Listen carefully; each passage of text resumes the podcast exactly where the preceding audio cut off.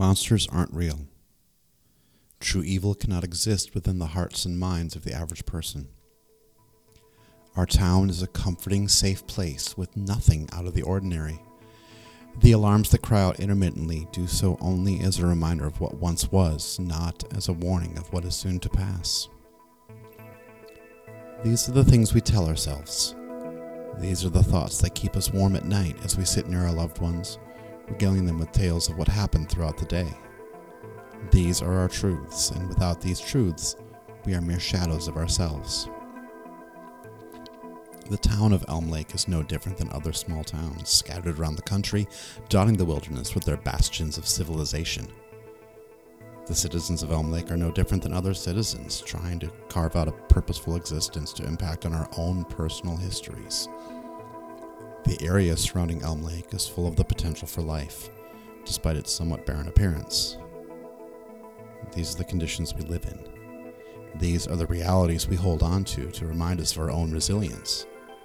These are the beliefs that form such an intrinsic part of ourselves that no contrasting belief can hope to coexist for long without being challenged and, eventually, eradicated. Come to Elm Lake See for yourself all that we have to offer. Greet us with open minds, and we will welcome you with open arms. Listen to the breeze, because on the breeze, Elm Lake is calling. Calling to you, calling to all of us. Monsters aren't real. Evil cannot exist within the hearts and minds of people. Elm Lake is safe and ordinary these are the things that we tell ourselves, and these are the things that we tell any who may visit our little town. We know the truths, and the truths are calling. Elm Lake is calling.